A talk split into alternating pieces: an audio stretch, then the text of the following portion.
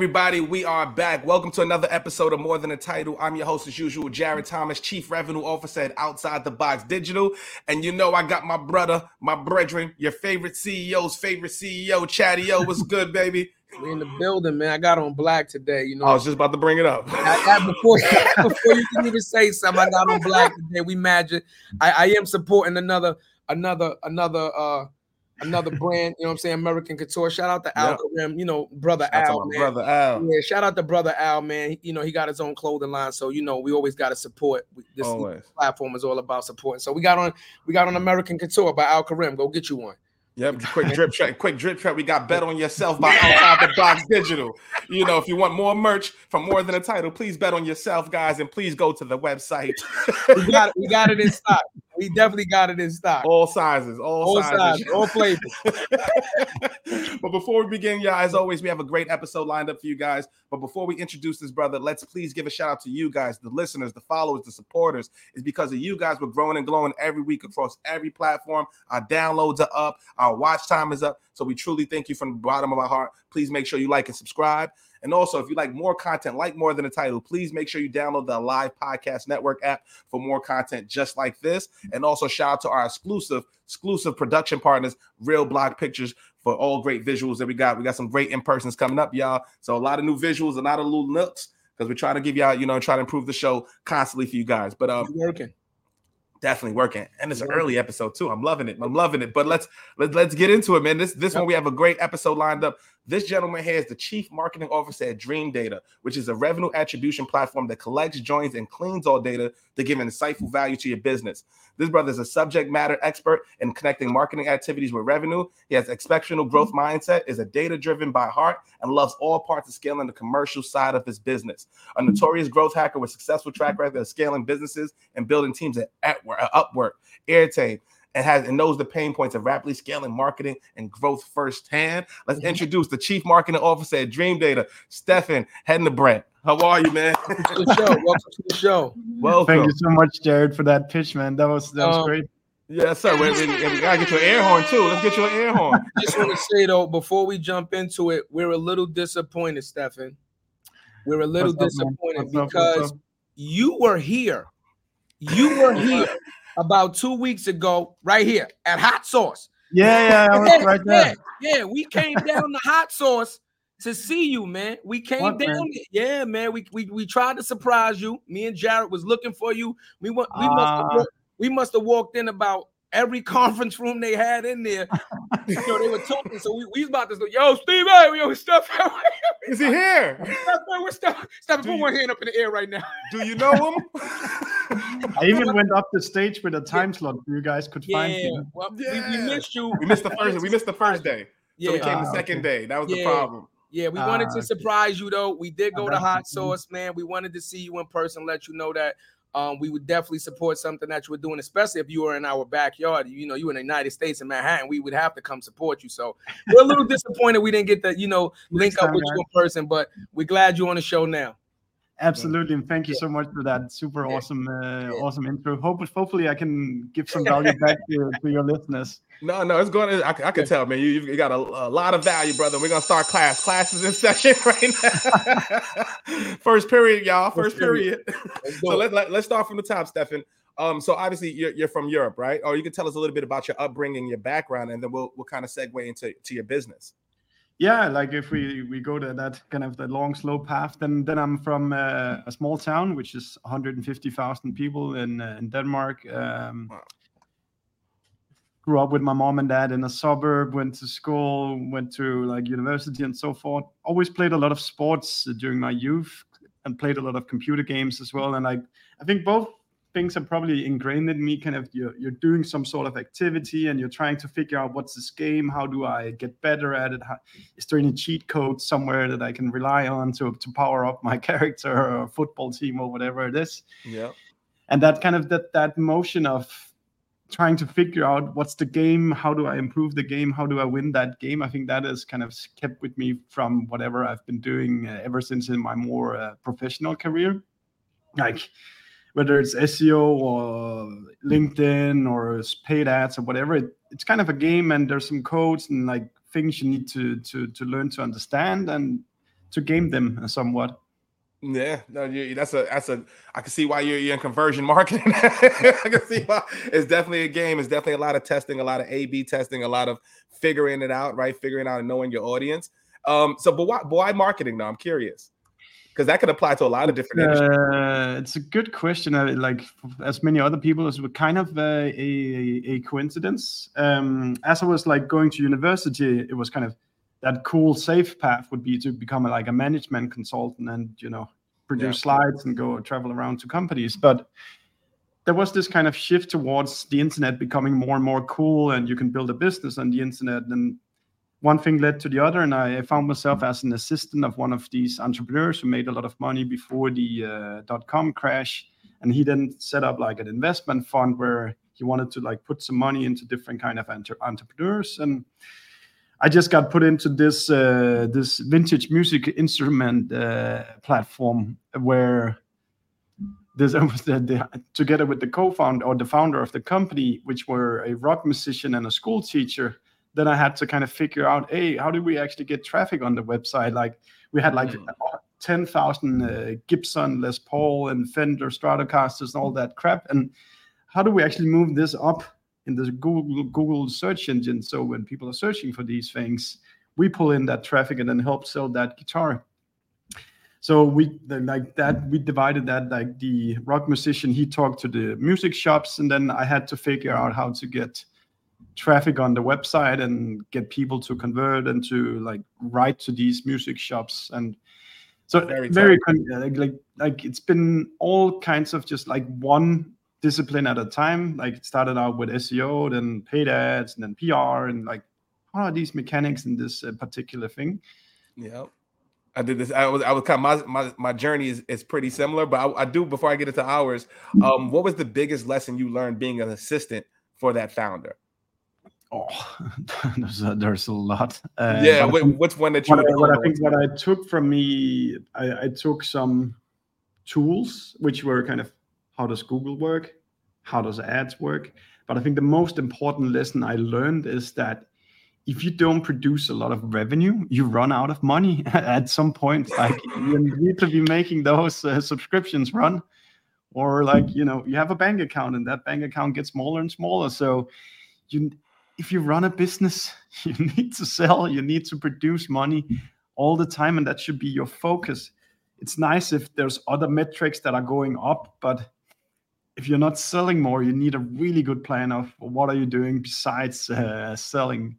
And that business ended up running out of money, even though we went from zero to six-digit uh, organic traffic from Google every month. Wow. Method. Wow.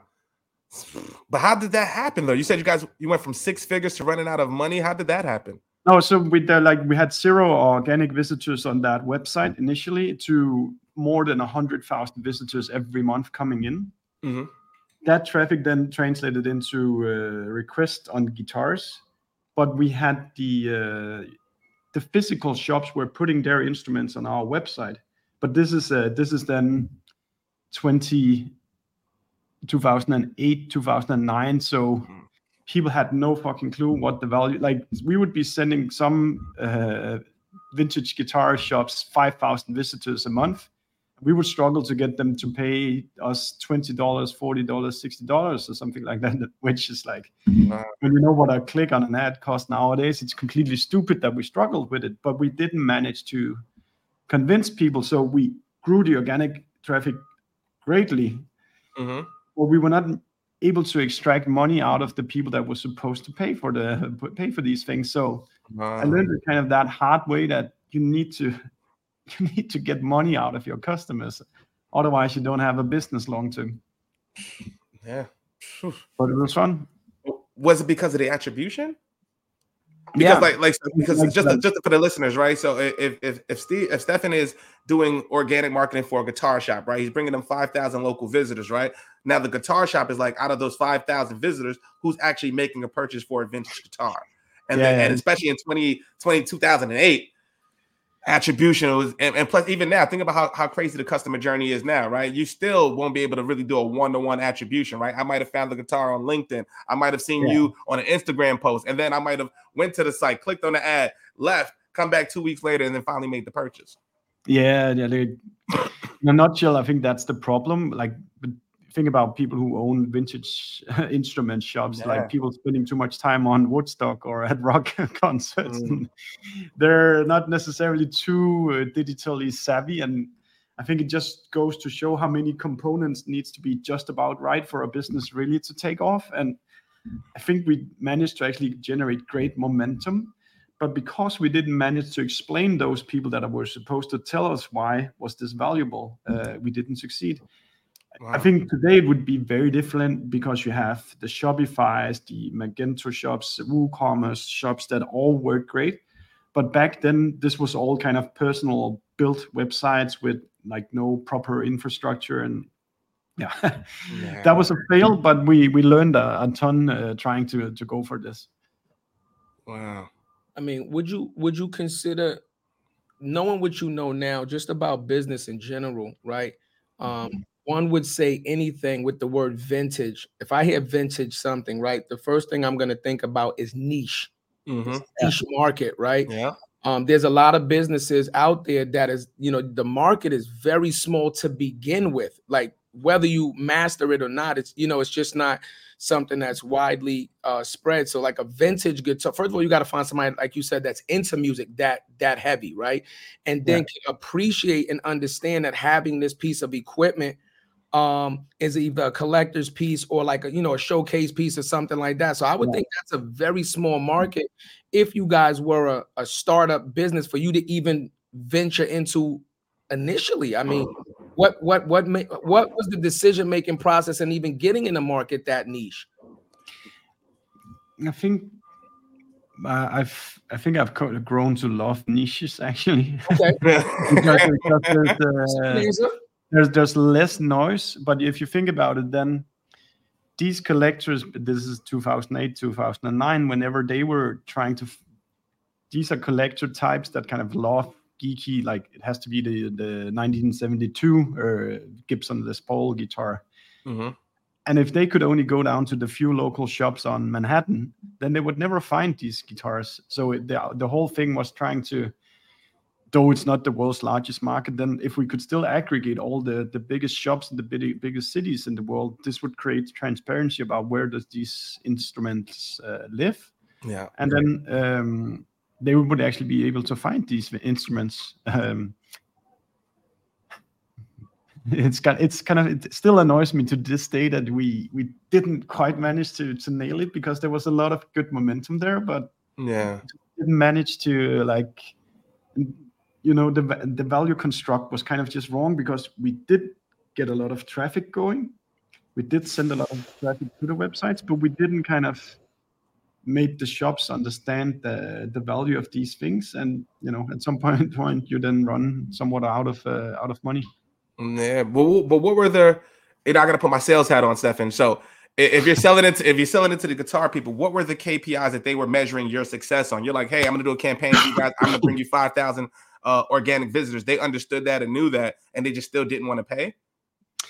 Yeah, I think we did stuff like where we would take, we would say like the average click from a Google search ad would cost you one dollar, and we send you 500 visitors, and you're just paying us fifty dollars. But I think just very the internet and these shop owners was just very Im- immature in, in understanding digital uh, back then.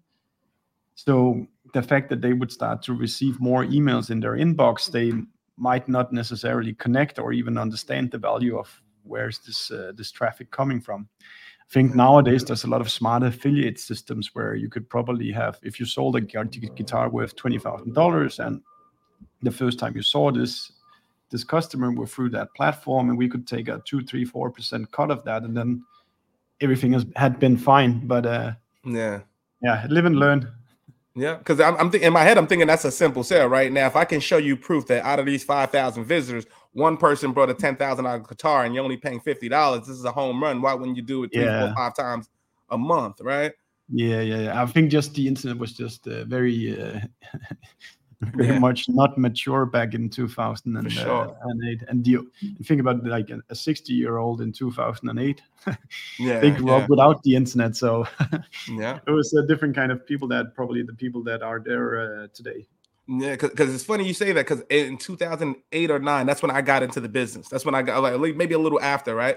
But I was selling display advertising, right, to small businesses. So we'd have a network before Google Ads. Google Ads was there, but we had above the fold placement on Google Ads. So we Hmm. had um like Meredith Scripps, uh, Universal, all those publications. So think of BET, Home and Garden Network, um, Better Homes and Gardens, uh, Nick Nick Jr. We had all those placements. So if you're a children's birthday party planner, we're putting you on Nick Jr. next to relevant content right? the only problem the only problem was we give you the traffic and it was nice, but they wanted to qualify the traffic, right? Where's the conversion come from? What is this? Yeah, I'm on BT.com, but what does that really mean for my business, Jarrett? And I'm assuming you kind of had the same mm-hmm. thing, but we had a higher price point. I'm wondering if the price point made it feel like it wasn't, you know, what I mean, you sent me fifty dollars for five thousand visitors. I'm like, huh, Yeah, that might be. Yeah. Yeah. So that, but but what, what was the um? Let's leave from there. What happened after that? So the business dissolved. Yeah, it's kind of was next step?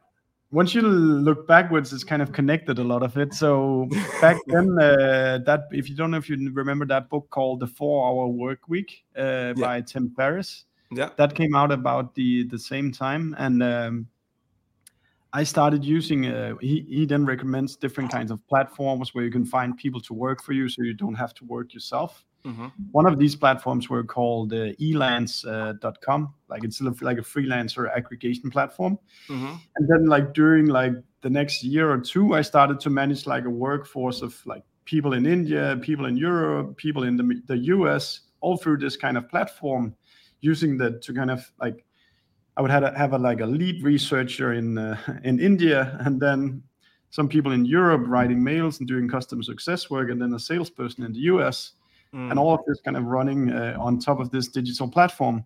So when this, um, and then I wrote a few blog posts for their website, Elance's website, about how we kind of orchestrated all that. And when they were then opening their first office in uh, in Europe, they asked me whether I wanted to to join that team and help kind of launch that platform in in Europe. And after then, kind of two and a half years of going at that music platform that never really paid any greater salary. I thought like like just fuck it now. I'm gonna take a more like a more normal job and make a better salary for for some years and ended up there. Um, Elance then merged with Odesk, which then became Upwork, which I think today is still the world's biggest uh, freelancer platform. Um, yeah, so that so ended up there running the the Nordic countries, trying to get businesses here in these parts to um, to yeah to hire more people digital, digitally. I was gonna, I was, yeah, I was, yeah, I was on mute. I was gonna ask you too. Um, you know what's a uh, when you got there and they merged into Upwork? Because I was gonna ask you like, where where's this company now? Because I was thinking Fiverr. Basically, that's it, what it is. It's Fiverr, Upwork, all those other things, right? Yeah. But when you're at the company early and they merge to another brand, what advice would you give to people who are going through mergers of businesses in order to successfully successfully go through that? I think what like so now I was not in charge of that company, but it like they went for like a middle step where kind of when the merger happened, they ran for I don't remember whether it was one or two years where they ran as the company called Elance Dash Odesk, and there was two websites live, and that was kind of just then doing a presentation. Hey, we're Elance Odesk, and we have this website and we have this website, so go sign up and uh, let's have fun. Before that Upwork brand got introduced. So I, I would have, it's kind of like ripping off the band aid, and I would just have, Yeah. I- in the ideal world, and I don't know the practicalities behind, but you would have made that switch directly into that Upwork brand rather than have that intermediate brand name that didn't have any value because you were either a user of that plan platform or the other platform, and you just spend a lot a year or two throttling uh, with this uh, intermediate step. yeah. So if you're gonna merge two brands, decide on what's it gonna be called, whether it's just uh, you know sunsetting one of those two brands or inventing a complete new brand. Uh, do that fast rather than spend a year or two contemplating on what what's about to happen. Yeah. Phew. Yeah. I've, I've been a part of a few different mergers, right? So, the, so reason why I asked that because like you obviously seem like a very smart person. You you've you've mastered the SEO, you've done that. You're moving into this new brand. You're working with different principles of the business, and then sometimes they merge and bring their own people in. So to get your own thoughts in, to get your own you know values, you know heard from new leadership is very very effing hard. So I'm gonna imagine that's how you kind of got into DreamData. it was like yeah. doing my own thing. I think in general, you need simple stories that people can remember. Like I've, hmm. in some ways, I think about like kind of a brand or like stories. Uh, it's kind of, it's energy that needs to travel, and if if that energy is just it's Elance, oh, there's there's two platforms, and this is for this and this is for that, then then the messaging just becomes super hard. What what do you explain your parents that you do? Like like you need to like crystallize what is the messaging that we want to get across because that enables anybody from sales to product to cs to, to marketing to become much more effective because you know the story.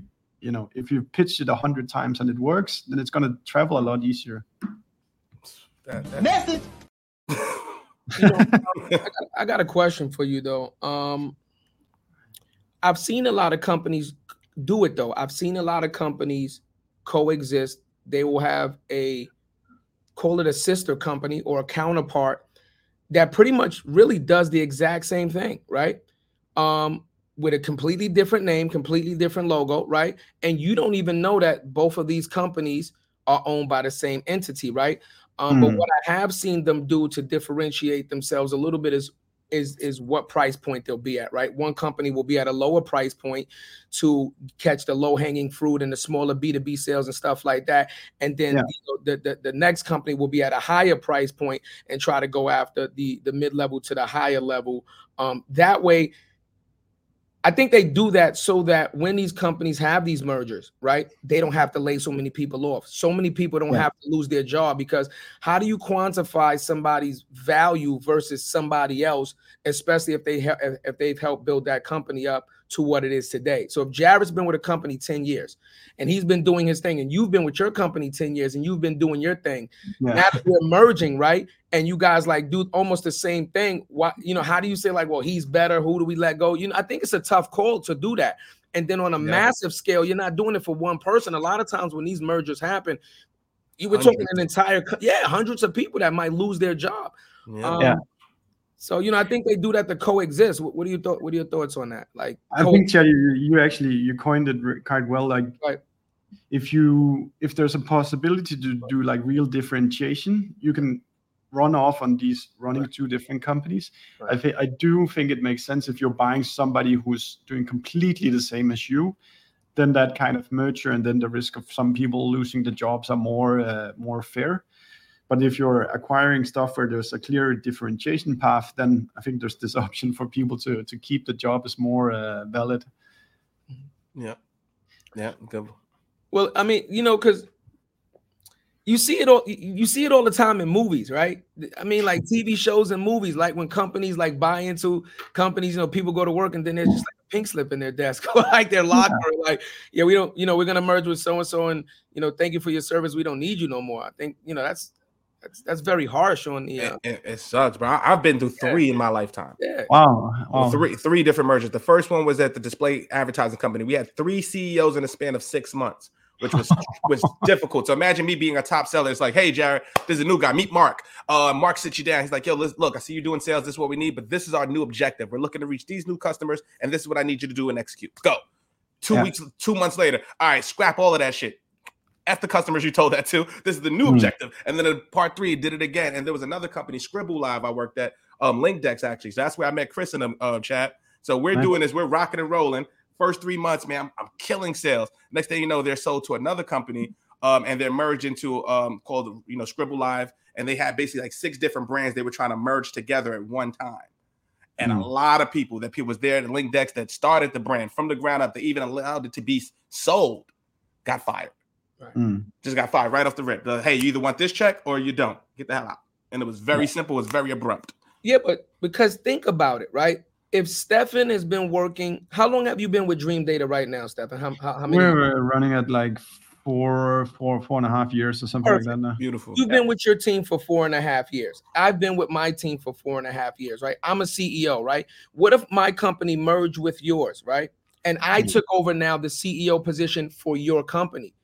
I have a way that I like to run things, but you are clearly comfortable with your team. So you, you understand it's almost like an impossible balance because when you bring somebody in Yeah. in a in a. C-suite position, Yeah. right?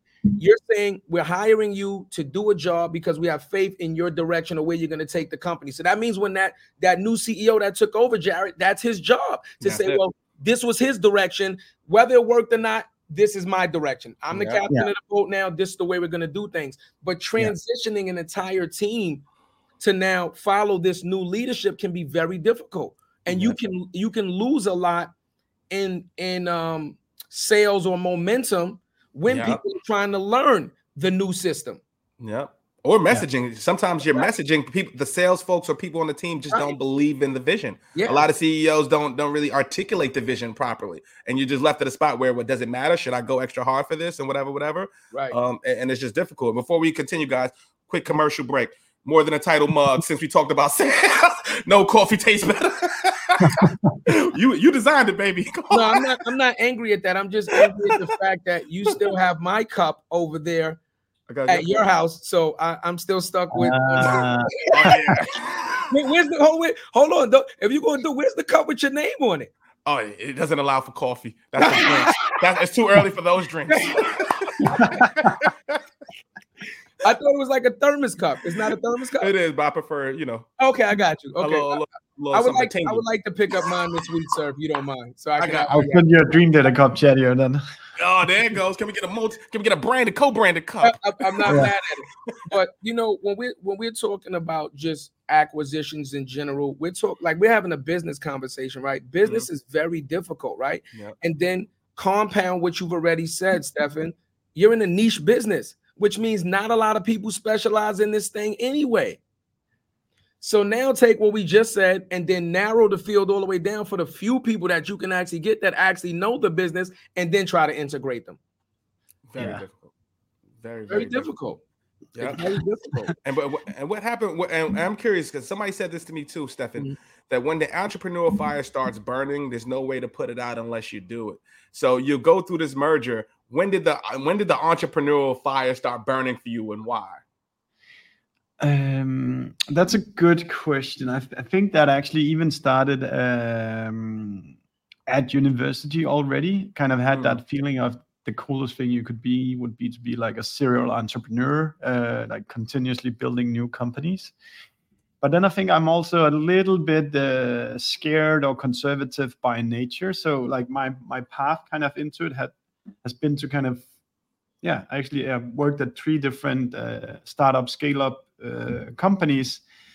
And after my last tenure i kind of I, I felt like i've seen enough to okay okay now i know how to run a business. I know how to go from zero to, to one in a, in a in a lot of cases. So now i actually dare to, to take the jump.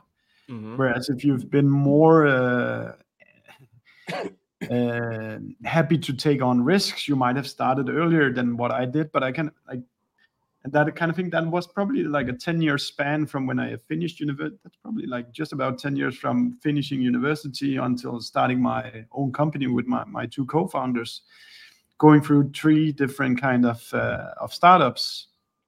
Like for the the music platform, we were two people when I started. Upwork were like three, four hundred when I finished, and then Dream, no, sorry, Airtame where I was, we went from fifteen to hundred people. So Wow. saw kind of all sorts of this, kind of a few people up to hundred or a couple of hundred. So I felt like okay, if not now, then when? Because now, now I now I feel like I have the skills that needed. And I think you know you need to find your own path. And like at that point, I I felt like okay now if I don't take the change now, maybe I'll I'll never do that. Yeah. But and but other people like risks better, and then they jump straight from school onto up into to starting a company. And I think you know all paths are, are great.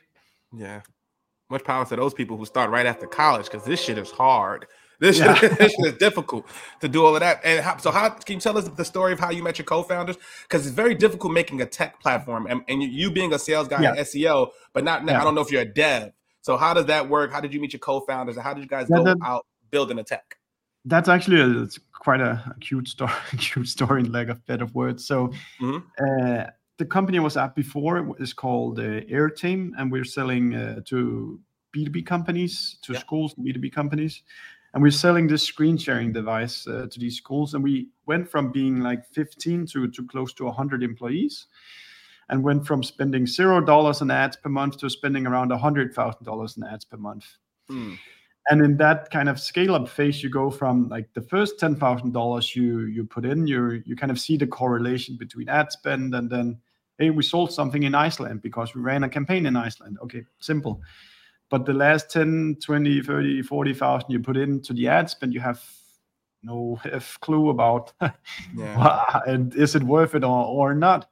And i've always thought that you should be doing marketing to produce revenue for your company. Like marketing should be an investment in growing your business. So i didn't want to just like throw money out the window. I kind of even though i was in b2b i wanted that kind of e-commerce focus that we put money into this campaign and then revenue comes out on the the other side. Mm-hmm. And then I, I just like one day I got an introduction from a local investor saying that, hey, I got these two guys that are starting this platform that is solving this kind of, I, think, I don't know if it's set attribution, but like they're trying to help companies understand their ad spend or something like that. And um, those two guys, uh, Lars and Ole, which is now my, my two co-founders, came uh, actually to pitch me their product uh, at my last company. And because they were just starting out, they only had like a very, very ugly prototype and a slideshow. And they, I but we we gave them our data. That was it was uh, pre GDPR and all that, yeah, that stuff. Yeah. So we just here's all our data. Go have fun with it, and let's see see what happens. And what they were ex- actually after a week or two, they came back to us and started saying, "Hey, these campaigns you ran here, they actually produced revenue six or twelve months later, and." these blog posts you wrote here, they are incredibly valuable. And they started to do these connections between the B2B marketing activities we were doing and seeing that revenue outcome from these things, which is, I think, what yeah. 99% of all B2B marketers struggle with is to explain do you have this inherent challenge that the average B2B journey is like six or 12 months or something like that. So absolutely when you put in your activity, your money, it's going to take six or 12 months before they come back. And Google Analytics, CRM systems, ad platforms, etc., I can't explain this to you. But because I could see these two guys uh, mm-hmm. actually were able to show me those numbers, though the product was extremely ugly. I, I knew by heart that this is for real a challenge that a pain that most people in marketing and B2B marketing in particular must be feeling.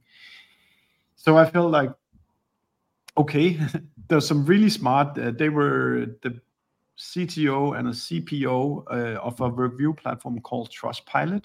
Yeah. It's a consumer facing, like, it's a review platform yeah your yep. local pizzeria or your local shop or whatever. But they had been kind of leading building that. So i knew okay, by their cv they must be very smart. When i talked to them they're very smart. And i knew that that kind of um, the pain that they were addressing was very real as well. Mm-hmm. and then joined with that that i had always had that feeling that at some point it could be cool to start your own thing. So kind of all these things coming together at the right time made me think that okay, if I join them, then at least you can't tell me that I'd never t- took the chance of actually trying to to get something off the ground. Yeah. Uh, that's that's amazing. You know, you know, as, as you're saying that, I don't know if you feel comfortable sharing this, but how do you negotiate getting in the business, being that they started it, they have the founder, you have the knowledge and the information. So how did you negotiate you being a founder with them? That, that, that's a good question. I think they as well as me uh, saw the the good team composition that a product guy and an engineering guy they probably lacked somebody that were a little bit more uh, commercially facing whether that's yeah, running marketing or yeah. selling or and yeah. on top of that i kind of represented also that the ideal persona that we're actually still selling to today which are the b2b marketers the b2b marketing leaders out there So we um, they were actually quite uh, they were very fair and they could see that kind of the three of us together made up a better uh, foundation for success than just the two of them uh, alone Makes sense. Makes But- sense still in any way it's still a leap of faith uh, that you you need to take and it could have gone completely fucked Yeah. but it, it, it did turn out uh, it's it's turned out well and we we're I think we're still happily uh, together There you go. Four years. Yeah, you know, they um I don't know if you've um they actually have been doing more studies, more case studies on this, and um they put out a lot of information based on just an overall survey of entrepreneurs and when they start within their life. And it's looking like the average base time for an entrepreneur to actually not think about the idea because as children and you know coming up we all think about a million ideas oh i could think of this i could think of that but we don't put it into play right i think the baseline average age believe it or not um is like high 30s like 38 to 40 That makes Yeah. yeah when people actually say okay i'm tired of having the ideas i've i think it's because you've experienced life so much Yeah. at that point Yeah. right you've gone through a job or two changed your career maybe done some schooling you understand? And i think at that maturity level you have a different understanding of what needs to be done um because you've been working you know we're talking the majority as a worker. Yeah. so now you kind of understand what it would take to be the owner and and run the entire thing. Um, so I don't know how old are you, Steffen? You know, I'm uh, actually uh, I just turned 40. It's still Oh, uh, so you see? So Oh, you see? man, Oh, so you see? Look at so that. look, so if you little say uh, four, un- yeah, so you say four years, then Yeah. if you say four years, then that was roughly 36. So it kind of puts you Yeah. again right into that age range, and that's what they were saying, right? Um, Yeah. that you need that emotional and, and mental maturity to go through life uh to a certain extent before you actually press go. So that makes sense. I think sense. it's so true, Chadeo. And like Yeah. You go to school and you read some books, but you don't really have any skills. There you. So, it like, goes. There you no, no, you, you need to go out and try doing real stuff. Like, and I failed and I've wasted I wasted so much money in my past jobs because I hadn't tried things before. So, oh, that didn't work, and or that didn't work, and that didn't work. But after like 10 years in startups, I've tried a lot of stuff and then found out a few recipes of stuff that actually work. So Yeah. because I started later, then I think that also increased the uh, the likelihood of becoming successful. Yep. At least let's say as long as you keep on learning in every job you have, then Mhm. you're still just continuously putting yourself in a better position for starting on your own at, at some point. Yeah, and I I would even change what you said. Instead of wasting money, you invested in finding the right answer. Yeah, yeah. That, that that's really what it, if you really look at it, man, you invest in that, and that's what we've done too. Because we're we're a year into business right now, so yeah, we're a nice. successful business now. but like you said, it was us. It was me looking in the B two B space and saying something is off. Yeah. Why is the same messaging the same thing, right? Why why am I sending a thousand cold emails to somebody who doesn't want to take a meeting with me or book an appointment, right? And then when I do get you on the call, you're just kind of taking a pity call. You're not. I'm doing a discovery call. You're not giving me the answer, the information I need Yeah. to tell you. You're not in a position to. You might not even be the right person to sign off. You might be just somebody who could hand me off to John, and John is is hard as heck to to talk to. So like, so what was the biggest? What was the biggest um, challenge when you started the business? You met the founders. You're going to market, and I'm assuming you guys were in Europe, right, where you guys were already going to Yeah. market. So Yeah. especially the U.S. market, what was that like? Bringing the product to here, and what was the Um, biggest uh, biggest lesson or obstacle you faced? I think the first thing we needed to solve was that we needed to to raise an investment uh, because we'd agreed. All of us had I had one kid, the the others have two and three kids, and now I have two kids as well. But so we needed salary. So like one, we need to raise some investment so we can pay out some salary, so we can pay for diapers and food, etc. Yeah, So that was the first challenge, and we managed to raise um, some money from something called uh, Seedcamp in London, which is kind of the elite pre-seed uh, investment uh, you can get in in Europe. Okay. And then okay, okay, check that off. then the next thing is like it's kind of a like then I knew our product was great, but all the knowledge was just inside the brain of my my two co-founders. So I had to interview them and try to translate whatever technical crap they were saying into stuff that that other people could actually understand. yeah, So that process of the product marketing thing where you explain what the technology is, but also why it's valuable. Also took a long time before that. Actually, there was a website where you can go to, uh, and once the website was solved, then I actually experienced the exact same thing as you, Jarrett. That I, I feel so unscalable doing like one-on-one outbounding when I know I'm a marketer. I, I can find a hundred or a thousand or ten thousand people that are all of the right sort that I can give one message instead of me pitching one by one by one by one. There it goes. And initially, we listened, or I listened too much to the local uh, venture capital companies here that say, "Hey, you're in B2B, so you should do outbound." But I had no skills in outbound, but because we are just starting out, you listen. So you take too much advice from other people rather than just owning your your what what I already knew I was good at.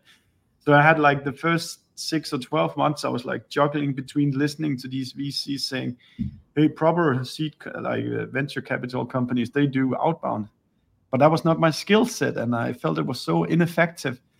Mm. And once we switched to just focusing on an inbound model where we, you know, did marketing, presence on LinkedIn, community building, sending like emails to forums of geeks of online marketing, etc. Yeah.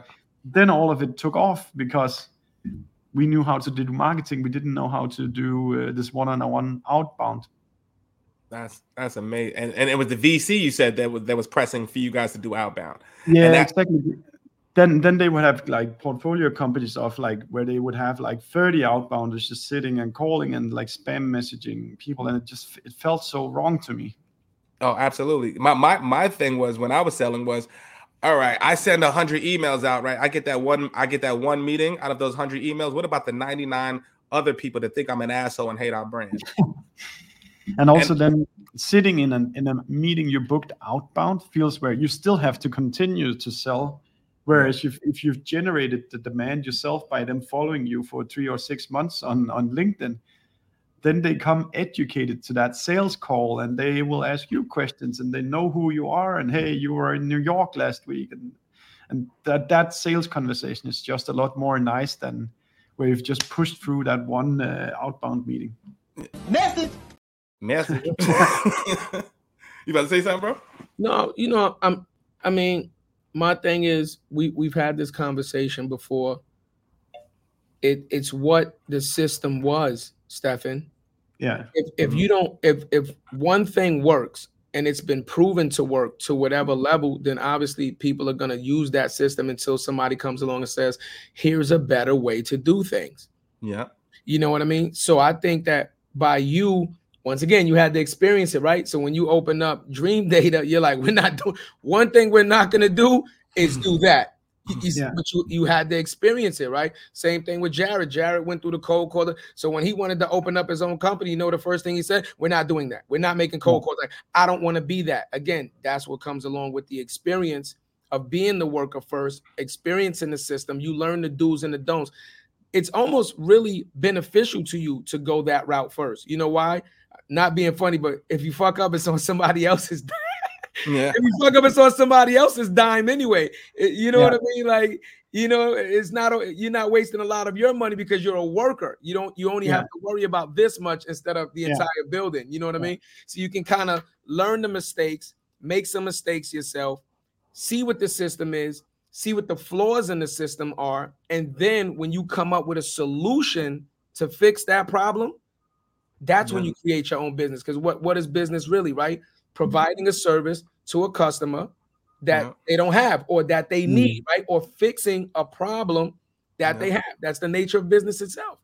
Yeah, absolutely. And I, am a I'm a challenger too, man. I think people know that the outbound system is bullshit. Right. I just don't think people actually calculated the numbers. I can't. It, I find it hard to believe that I was a 22 year old going into a, a sweatshop. There's basically all nothing but cold calls, and I'm looking at 100 people across the room and seeing 20, 30 people not closing a deal for the day and thinking, "Whoa, that's a waste of effing money." Mm. Right? Like I, I know yeah. I could have been the only person thinking. I just think they just like, hey, well, that's the only way we know how to instead of coming out with an yeah. outside the box solution versus yeah. what we're doing now, like with the social selling and things like that. So, so you you you're in market now. You're in the U.S. The VCs are telling you do outbound. You said no, I'm not doing outbound. We're gonna build community. We're gonna we're gonna create content that brings our customers to us. Yeah. What what what was the step like? What was the what was the coolest moment when you came to market, right? What was like the moment is like, holy shit, this is working for us, right? And how do we double down? I think there's probably um, that I can give you three examples of stuff that really worked, but okay. I think you just nailed a super important uh, marketing lesson there, Jarrett, of just doubling down on whatever the fuck works. Yep. Like Wait. too many marketers are just slaves of trying to. I need to try this. I need to try this. I need to try this. I need to try this. But what the, you need to find stuff that works, and then you need to keep drilling just on this thing to extract more and more value out of it, because that's what's going to pay for all the other experiments. So yeah when you find something that works, double, triple, 10x, whatever, that one thing, before you move on to all sorts of other new ideas that could be fun or could work at some point. But yeah, I promise you three examples of stuff that that, that like tangibly worked. Um, the first thing I can remember is uh, there's this website called growthhackers.com. Okay. Which used to have like a, a digest of the week of the best uh, uh, community contributions so that like put in your growth recipe here and then people could upvote it and then if it would do the top five it would be sent onwards to like a newsletter list of 100,000 uh, growth hacker interested people. Wow. So I took one of these uh, like I interviewed my like my CTO and like what is it actually that we're building? And like give me the recipe exactly of how we're building our product. And then I put that recipe up on this community, and that uh, that post I think it went best of the week or something like that, and that completely filled uh, the demo booking uh, calendar. And then I hit instead of speaking to one person by one person by one person, I wrote a great blog post. I submitted to a community of like people that are just interested in growth hacking and then we managed to get that post as, as one of the best of the week and then we got to a lot more people building the brand and we got demo bookings in there mm. so that was kind of that that was one thing where i realized yes we can go the marketing route here instead of going that that outbound route. yeah. I just need to find really good communities then i need to contribute to these communities. I need to give value so they come and look who are we and what is it that we we do as well. Message that's another one. That's a gem right there. you go, and that was a message. That's so funny. uh, okay, I'll do two two more tactics, and then I'll uh, explain like uh, an inf- another inflection point for us. Okay. Um, social selling has been huge for us as well. Um, I think we started like very frequently posting on LinkedIn uh, two and a half years ago, mm. and we uh, the, the, the reason why we, we we'd kind of be discussing loosely in the team hey let's try and post on linkedin etc and but never really felt like it was working. And then laura my colleague did one uh, one post where i think she did hashtag uh, attribution. Mm-hmm. and then there's this like b2b influ- influencer called uh, chris walker. He stepped into the comment field of, of her post and she had like two three four thousand followers so with it was no reach from from her. But when he stepped in there in that comment field, because he had that narrative going that like fuck attribution, it's etc. Yeah, dark social. He brought in kind of his uh, his whole army of post paying attention to the, that one post because he, he'd probably just been monitoring that that hashtag and her post reached like suddenly it reached 50,000 people and you can just see the engagement blew up because that guy opened the yeah. floodgates uh, to that post and without uh, doing anything else that day was the day we had the most uh, demo bookings and the most visitors on the website even though laura's post would not have a direct link uh, to our website. And because i've been had been in marketing that much the like but i you start to smell blood and you can see like kind of okay here's something. Yeah this here's is something we need to need to pay attention to and like from there on we we made it like it was at the end of q1 and in q2 we then said that like let's do like a team goal of getting to just 300000 views of our post. We ended up hitting that at like 550000 views of our post. We were like just five six people posting or something like that. Wow. And ever since then we've just seen that like, this is a fantastic way to g- generate awareness about who you are and what your company do, etc. And it's it's really been the main driver of awareness for for for our company now. LinkedIn is so underutilized and untapped, man. First of all, and shout out to Chris Walker. That's my guy. He's actually yeah. I don't know I don't know if you saw it on the intro before we played it. He's actually on our intro. Nice. Oh, he's great. He's great. yeah. He, like if any, he's the he's the master of. Uh, if not you, Jarrett, it's Chris who's the master of posting on LinkedIn. No, no, he he he got me started. Yeah. So awesome. him, it, it, would be him, Chris, Madison. I need to do a, I need a shout, need to do a shout out for Gary Vaynerchuk as well, which I've been following the last yeah. 12, 15 years or something like that. Gary I think it was Gary and then Chris and then now it's gonna be Jarrett. Yeah, yeah. No, it, it, it, it was it was Chris for sure for me, man. It was just I, and, and Gong. I'm not gonna lie, Gong. Gong yeah, made it important to me. So I'm looking at them from a, a, team perspective. It's like, wow, even the effing janitor has a person who brand like the SDRs. Udi yeah. has one, the salesperson. Then they had um Devin, you know, who we had on Chad. They had Devin at the team. So I'm looking at them and they're all doing hundreds of thousands of impressions. And I'm only thinking to myself, damn, what what is the actual what how is that impacting the revenue? Yeah. They look happy. They're smiling. Everybody, I could, I could imagine sales is easy. And I'm sitting there trying to grade thousands of pieces of content to get one fucking meeting. you know what I mean? But it worked mm for us. And so for anyone listening, LinkedIn is still untapped, y'all. Mm. Still mm content deficient platform. People aren't posting. There's a lot of stuff that reason, but if you just hone down on your niche, hone down on your message for three to six months. And what we call mm it, Steffen, is the LinkedIn bug. This is what we teach is that yeah. one post like you acknowledge that you realize yeah. that the visibility and the reach is far greater than other platforms that you're on. And so you yeah. double down on that network. So if you guys want to know more about that we've got courses we've got all that. If you want to bet on yourself man let us know. Steffen and, yeah. jarrett we're doing courses baby. We go to brands and we teach this. Yeah it's so so powerful. And like it's it's crazy to think about that this place on the internet where it's a catalog of exactly the people you want to reach. Yep. You can connect with a hundred of them every week. There's going to be a conversion rate. One out of three is going to say yes to be connected with you. And you can then continuously just pump out great content right in their face. Yeah. They'll just consume and consume and consume. And one day they'll show up at your doorstep. Do, do you use do you use a tool or anything to track your marketing in LinkedIn? So we used to use something called LeadJet. You ever heard of yeah. that? Yeah, yeah, I have, yeah. Yeah. So, so we uh, so the uh, we anything any traffic that arrives to our website from LinkedIn, we we can do great uh, attribution to. But I think uh, okay, it is kind of this. How did you to say it? It's more kind of audience or community development metrics you should be caring about on LinkedIn because it's you're gonna you're either way, you're most likely only going to be able uh, of this organic to attribute the the tip of the iceberg. Yeah. So so don't stress too much about it. When you've had that experience, as as Laura had with that one post, you just see, okay, I don't have to worry too much about attributing because if I can just see, I'm connecting with the right people, the reach is blowing up, the engagement is blowing up, then it's worth spending my time on on on this thing. Yeah, there it goes. There it goes. Yeah, you um my thing is I know y'all breeze past it, um, but I you know I like to always backtrack. Um community, man. You said it. And I think we have to really emphasize it's not just about posting. Yeah. I'm telling you that right now. It's not that's not what that that's not what makes people connect with you. Like you said, Steffen, you're watching people, right? You're consuming it, but that's not just because they're posting, it's because you believe in their post, right? And you believe in their story and the things that they're saying to you resonates with you. So now you mm-hmm. become part of their community.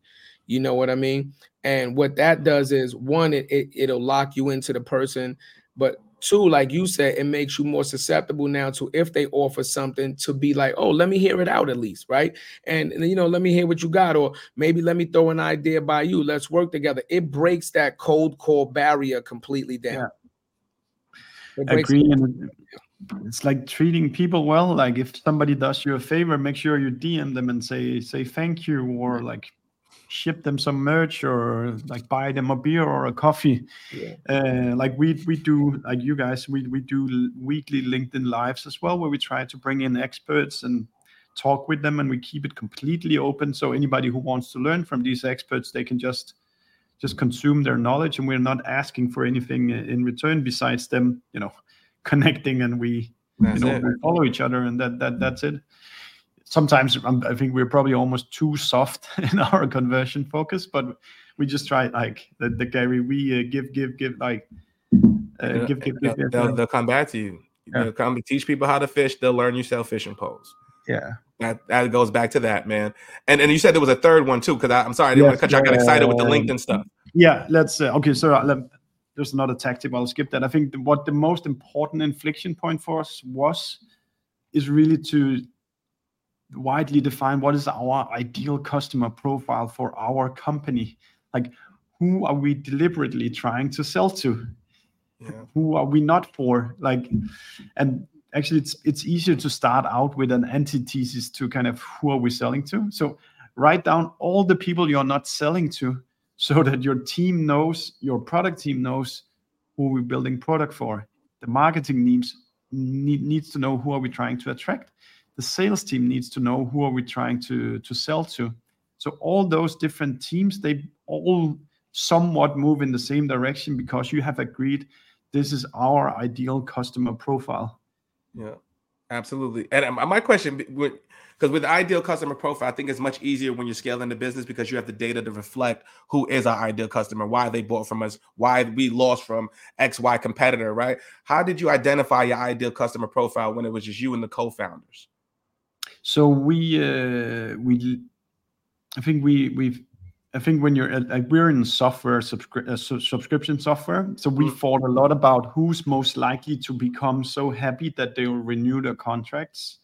Mm. Because investors get so mad if they see churn in there in your numbers. So yeah, so we thought a lot about who can we sell to that is going to be really happy and is willing to pay a lot of money and will renew their contracts. For us, that was uh, B2B software companies. Like we help companies understand their customer journeys and we connect their activities to revenue. And brick and mortar companies don't generate a lot of data so the likelihood of them becoming happy customers afterwards is not large. But b2b mm. software companies they do digital marketing they do inside sales and they deliver their product digitally as well. So we would have that kind of full customer journey. We will have like digital touches all along that customer journey so we basically said to ourselves, like, these are the companies in the world that is most likely to become the most happy about our product, and we've continued on like focusing on them uh, ever since.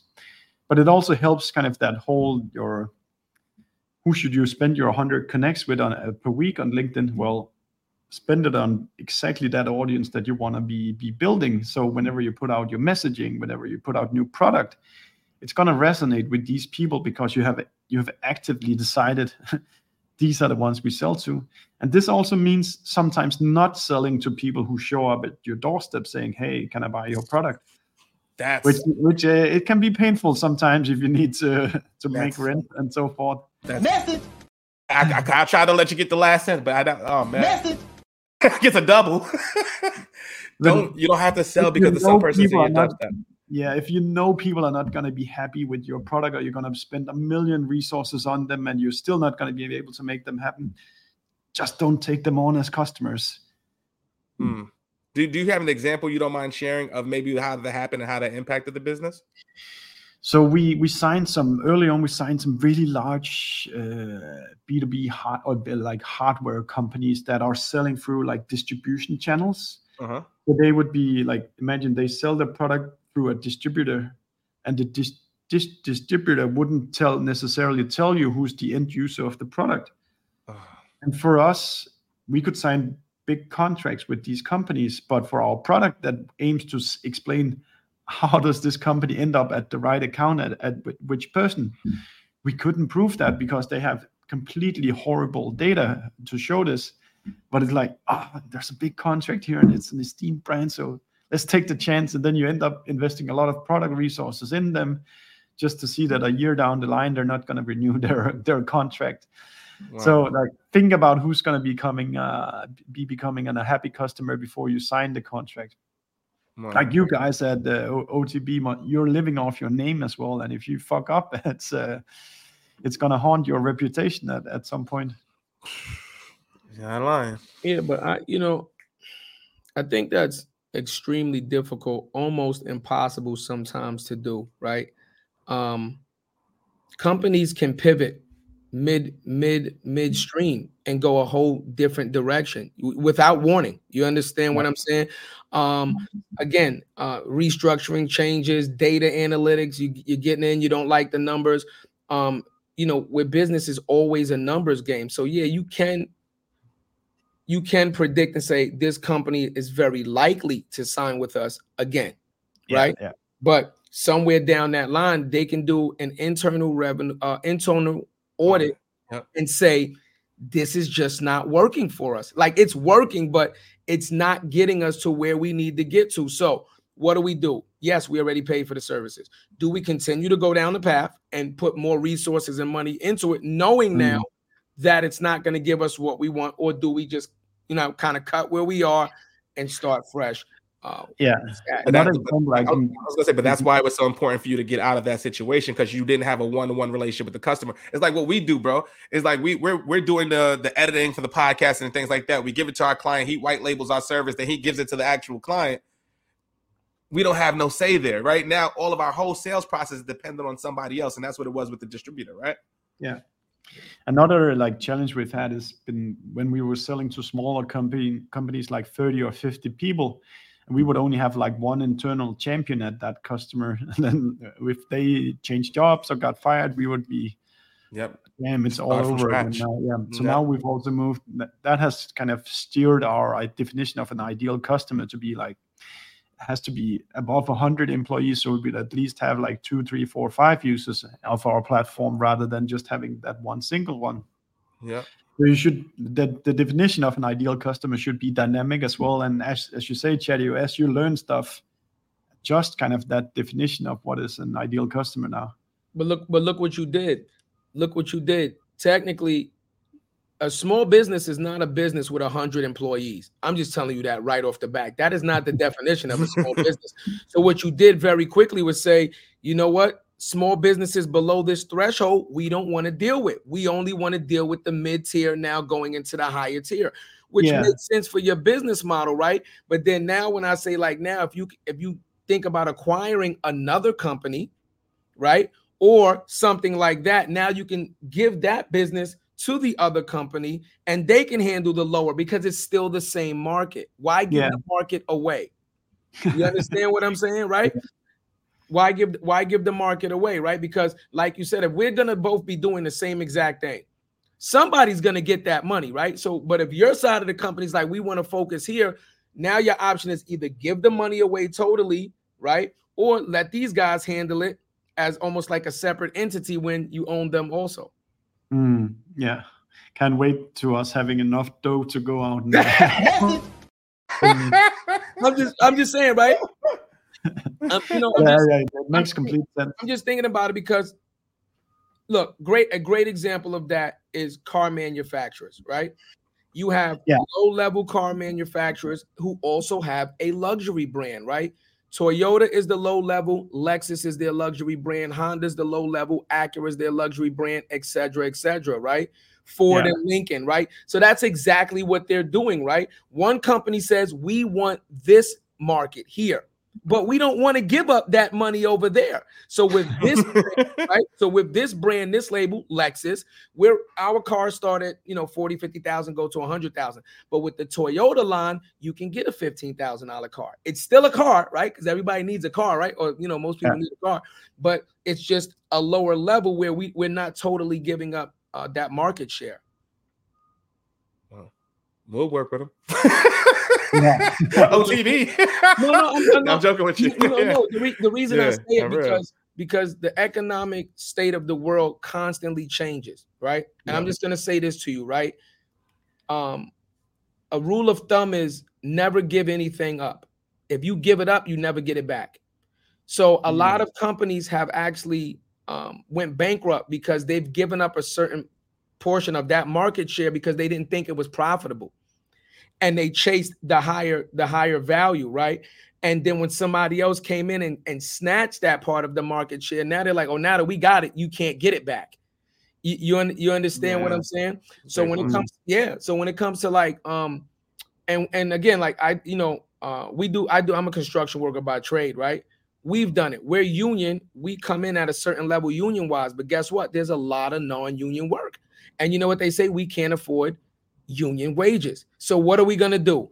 Give up the entire market share and get no work, or what we did was we created a separate rate, what we called a B rate, or even a C rate, and we say yeah. you still can do it union. We'll give you an agreement just for that project. We'll lower the numbers down and we'll still obtain the market share. Smart. You know what I mean? So it's just like, you know, it's, it's it's just about trying to um I think really diversify your portfolio as a company, not put all your eggs into one basket. Um, you know, just in case because yeah. there's a lot of times that things happen like COVID, right? That nobody expected to happen that can yeah. technically completely kill your market share. And then mm-hmm. if, if you have nothing else to rely on other than that, now what happens to your company? It's gonna be trouble. If I raise up, gonna be trouble.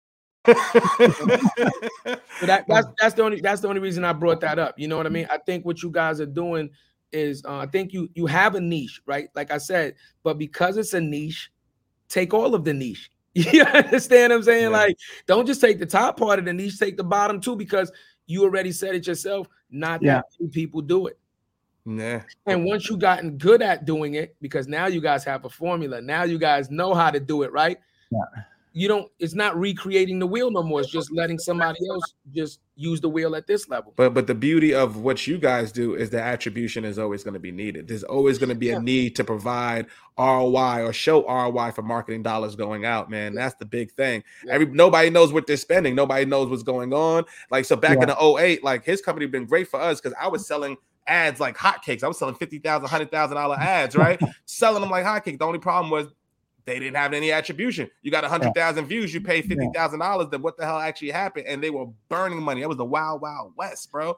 We was making yeah. money hand over fist. And your company is going to the larger company and saying, look, if you're going to invest fifty thousand dollars with this platform or this programmatic tool, this is what happened with the customer journey, right? Yeah. So, like, you know, so it's it's always going to be needed, man.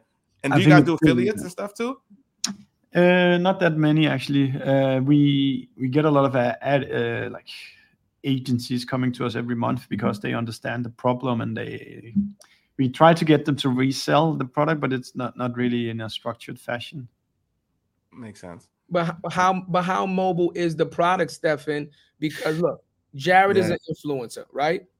One of his biggest conversations is the ROI from somebody coming to invest in him to either make a post or support a post and him saying, okay, this is the attribution I'm getting, these the followers, these are the connections, this the outreach, and them understanding in their terms what the ROI is to that.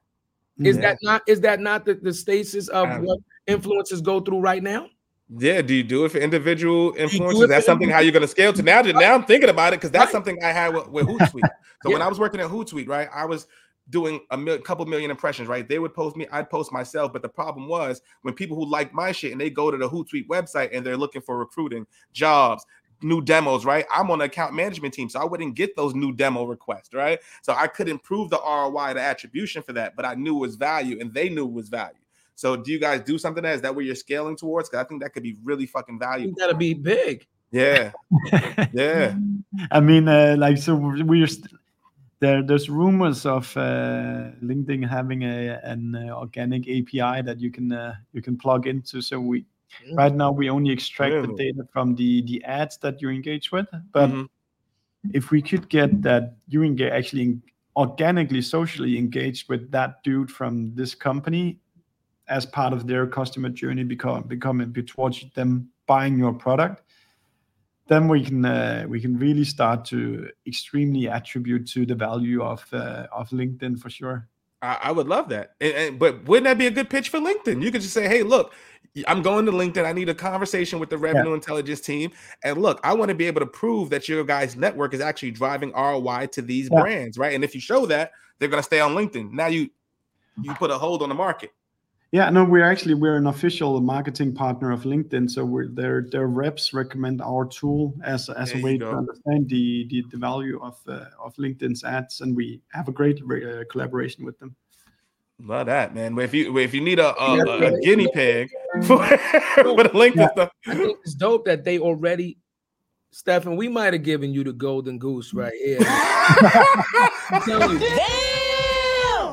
I'm you, Gave him the goose. you have the relationship, which you do. You're already a partner, right? It's Yeah. not cold call. It's you calling whoever your connection is and saying, Yeah. "Let me just shoot this idea by you," even if it doesn't happen, you know, today. You know what I'm saying? Like, you know, sometimes ideas take to, time to develop.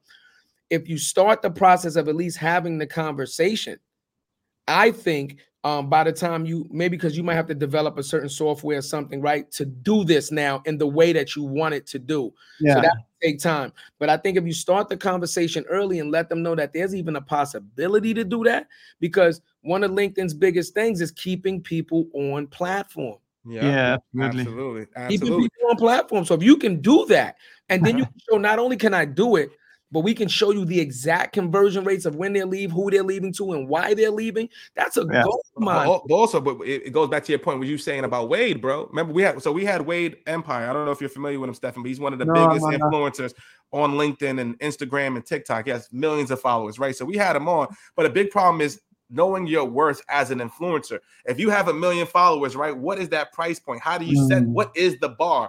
What is the bar for a nano? What is the bar for a Yeah. macro or micro? And it only should be based on what are the actions of the users that you're engaging with, right? Yeah. And if you have that, I'm telling you that that's where it is. I'm because we don't know. There's no transparency, right? Wade isn't going to tell me his price.